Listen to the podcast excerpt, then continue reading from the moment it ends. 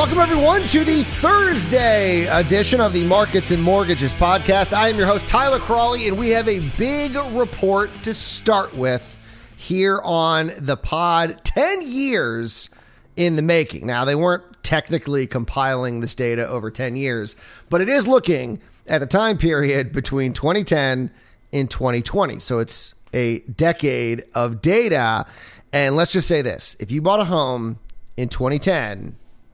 Now, obviously, if you were still holding on to it, you'd be in a really good place. But even in 2020, you were sitting on a pile of cash. So this report from the National Association of Realtors, it is the Housing Wealth Gains for the Rising Middle Class Markets report. That's a very key phrase there. Rising middle class. We are going to come back to that. So overall, what did it find? Between 2010 in 2020, housing wealth increased $8.2 trillion. Not bad. Not bad for a decade. $8.2 trillion. And of course, all income groups benefited from these wealth gains, but some income groups did better. Mostly the top income bracket did the best, which no one should be surprised by. High income homeowners claim 71% of the wealth gains. That equals about $5.8 trillion. Middle income homeowners claimed 26% of the wealth gains, or $2.1 trillion. And low income homeowners claim just 4% of those gains at $296 billion, which is still a lot of money. $296 billion. Not bad. Nationally, a homeowner who purchased a typical single family home at the median sales price of $162,600 10 years ago is likely to have accumulated $229,400 in housing wealth. Once again, not bad for a decade. Now, the median single family existing home sales price rose at an annual pace of 8.3% from the fourth quarter of 2011 through the fourth quarter of 2021. That's a pretty good annual rate of return. And the largest price gains over the preceding decade were, where do you think? What's one of the housing markets that we always talk about that's seeing right now like 30% year-over-year growth? Phoenix! Correct! The Phoenix Scottsdale area reported 275% gains over the purchase price, followed by the Atlanta area up 274. So they were really close behind. And then the Las Vegas area up 251%. So the report focusing on the middle class, and every headline that I saw about this report was focusing on the middle class. So what did this report find looking specifically at middle income households? Nearly 980,000 middle income households became homeowners between 2010 and 2020, but the homeownership rate declined from 78.1% to 69.7% during that decade. And it should be noted that homeownership actually fell across the board, with high income homeownership falling about 4 percentage points and low income homeownership falling 2 percentage points. So I mentioned headlines, and I saw a lot of outlets, won't name names, picking up this report. And the headlines that I mostly saw were, you know, middle income, middle class, losing ground, homeownership levels fall. And of course, I get that. I mean, that's kind of, unfortunately, one of the main aspects of journalism is you write this kind of, you know, apocalyptic porn where, you know, this idea that the middle class is dying out and the system is rigged and everything is so horrible. Those articles, those headlines, that clickbait, it works. So I get why people do it. But I want to dive into these numbers because I am someone who pushes back strongly on this idea that America is decaying, that things are getting worse. The middle class is disappearing. People are poorer. I disagree with that entire hypothesis. And I'm not alone. thankfully, people who are much smarter than me are also looking at this and coming to that same conclusion, which I'd like to highlight. And this report, I think, actually backs up what I believe.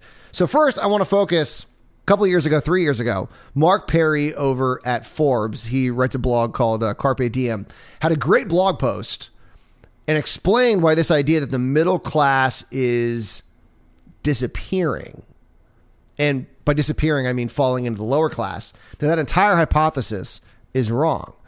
He looked at Census Bureau data, once again back in 2019, and found that, quote, America's middle class did start largely disappearing in the 1970s. So no one's disagreeing that the middle class is getting smaller, but it was because they were moving up to higher income groups, not down into the lower income category. And that movement was so significant that between 1967 and 2017, the share of American households earning an income above $100,000, and by the way, that's in today's dollars. So it's not saying, I mean, obviously, as inflation takes hold, more and more people are going to be making higher incomes. But we're not comparing people that were making $100,000 then versus now. Of course, there's going to be more of those people. They're talking about in 2017 dollars, which is how we categorize things. That number tripled from more than tripled from 9% to 29.2%. That's a big jump. It's a huge jump. And if you look at the lower class, that number got bigger, but nothing close to what we have seen happen when looking at this disappearing middle class. The overwhelming majority are moving into the upper income category. And that's why this report was interesting to me, because if you look at total home ownership, high income households increased from 16.4% to 29.8% in 2020. This was an increase of 11.1 million households.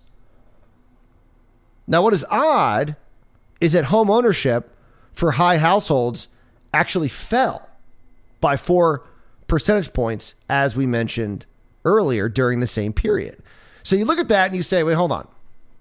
How is it possible that there were 11 million households formed who bought homes and yet the home ownership rate fell? Well, it's simple. More than 11 million new possible households were added to the upper income category, which I believe proves the argument that Mark Perry is arguing or is making, looking at census data. That what's happening is that, sure, the middle class is getting smaller, but the overwhelming majority of that reason is people moving up to the upper income category. And I'm not saying that everyone who leaves the middle class did so because of upward mobility.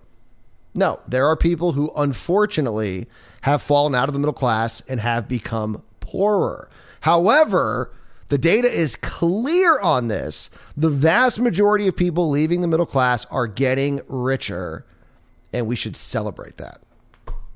And I was very disappointed because I looked at those numbers and did the math and said, I mean, the overwhelming majority of home growth is happening in the upper income bracket.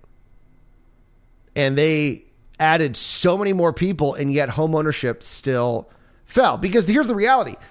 If you were creating 11 million new households and it was only the people that were already there, then you would have seen the home ownership rate skyrocket among the rich. But it fell 4%.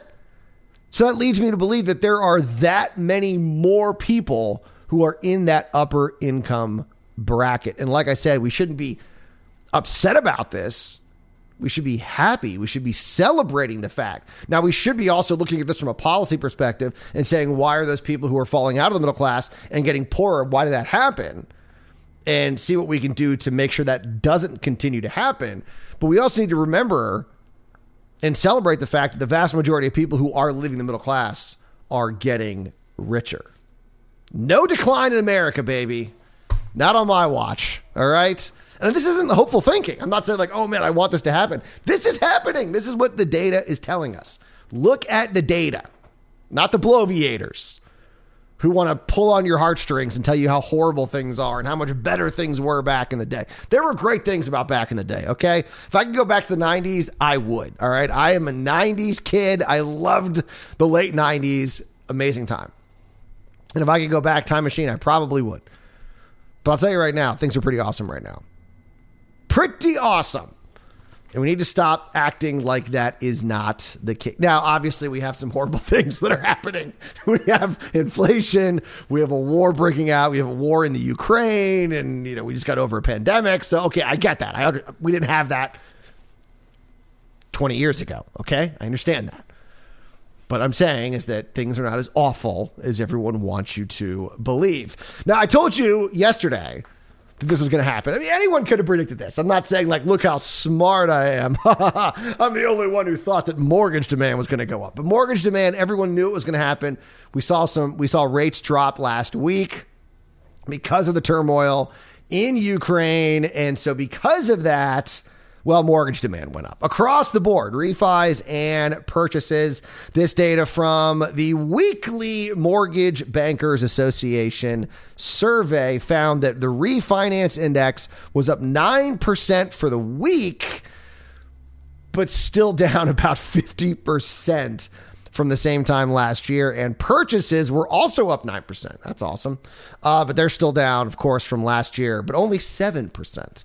So purchase volume still hanging on. Refis, bye, even with the rate drop. And in case you're wondering, the refinance share of mortgage activity decreased to 49.5% of total applications from 49.9% the previous week. And that was the first time I think it had fallen under 50% since like 2019, maybe 2018. It had been a while.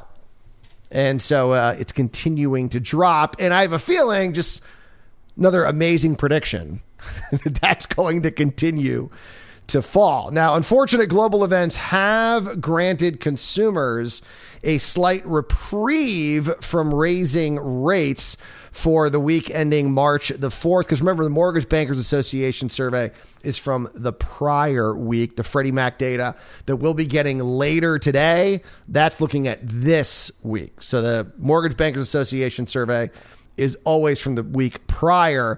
The average contract interest rate fell 6 basis points to 4.09%.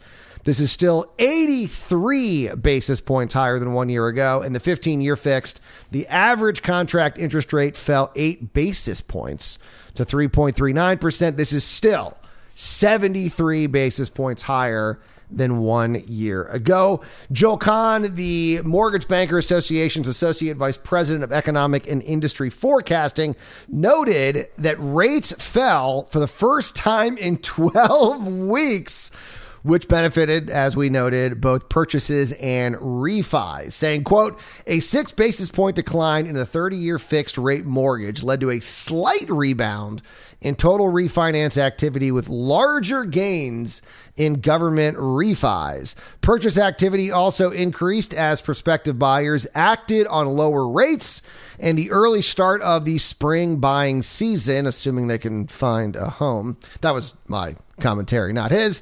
He continued saying the average loan size remained close to record highs, with higher balance loan applications continuing to dominate growth. And it's going to be interesting to see what happens these next few weeks and months, because later today we're getting the latest CPI data, and that number is supposed to increase from 7.5 to 7.9. If it comes in hotter and it's over 8, DEFCON 1. I will say that much. DEFCON 1 with regards to inflation, but we have all this global unrest because of what is happening in Ukraine, Russia attacking Ukraine. How long could this last? We don't know. I mean, we obviously want it to end very quickly. We want Russia to stop doing what they're doing and get out of there and bring some sanity back to geopolitics. But we don't know what's going to happen. And normally when you're seeing this global unrest, you see rates drop. But rates can't drop because we're dealing with possibly 8% inflation. So we need rates to go up. And so I think a lot of people are just confused on what is going to be the dominating factor going forward. As of now, the Fed has said they're not going to let what's happening globally impact their decision on what's happening at our domestic economy. And I have to assume that that's probably going to be the case going forward unless something drastic happens, which, of course, once again, we pray does not happen. But we need to raise rates to deal with this inflation. But like I said, normally when we have this unrest, the opposite happens. So what's going to be the dominating factor? I would guess inflation, at least in the short term going forward. And let's hope that this situation in Ukraine gets settled much quicker than a lot of people are now projecting. All right, you guys, enjoy your Thursday. Once again, inflation data, CPI data out today. 7.9% is the projection. If that hits 8, man, that is going to be the big headline of the day. No doubt about that. But try and enjoy your Thursday anyway. We'll be back here Friday morning for the best edition of Markets and Mortgages. And remember, as always, do not wait to buy real estate. You buy real estate and wait.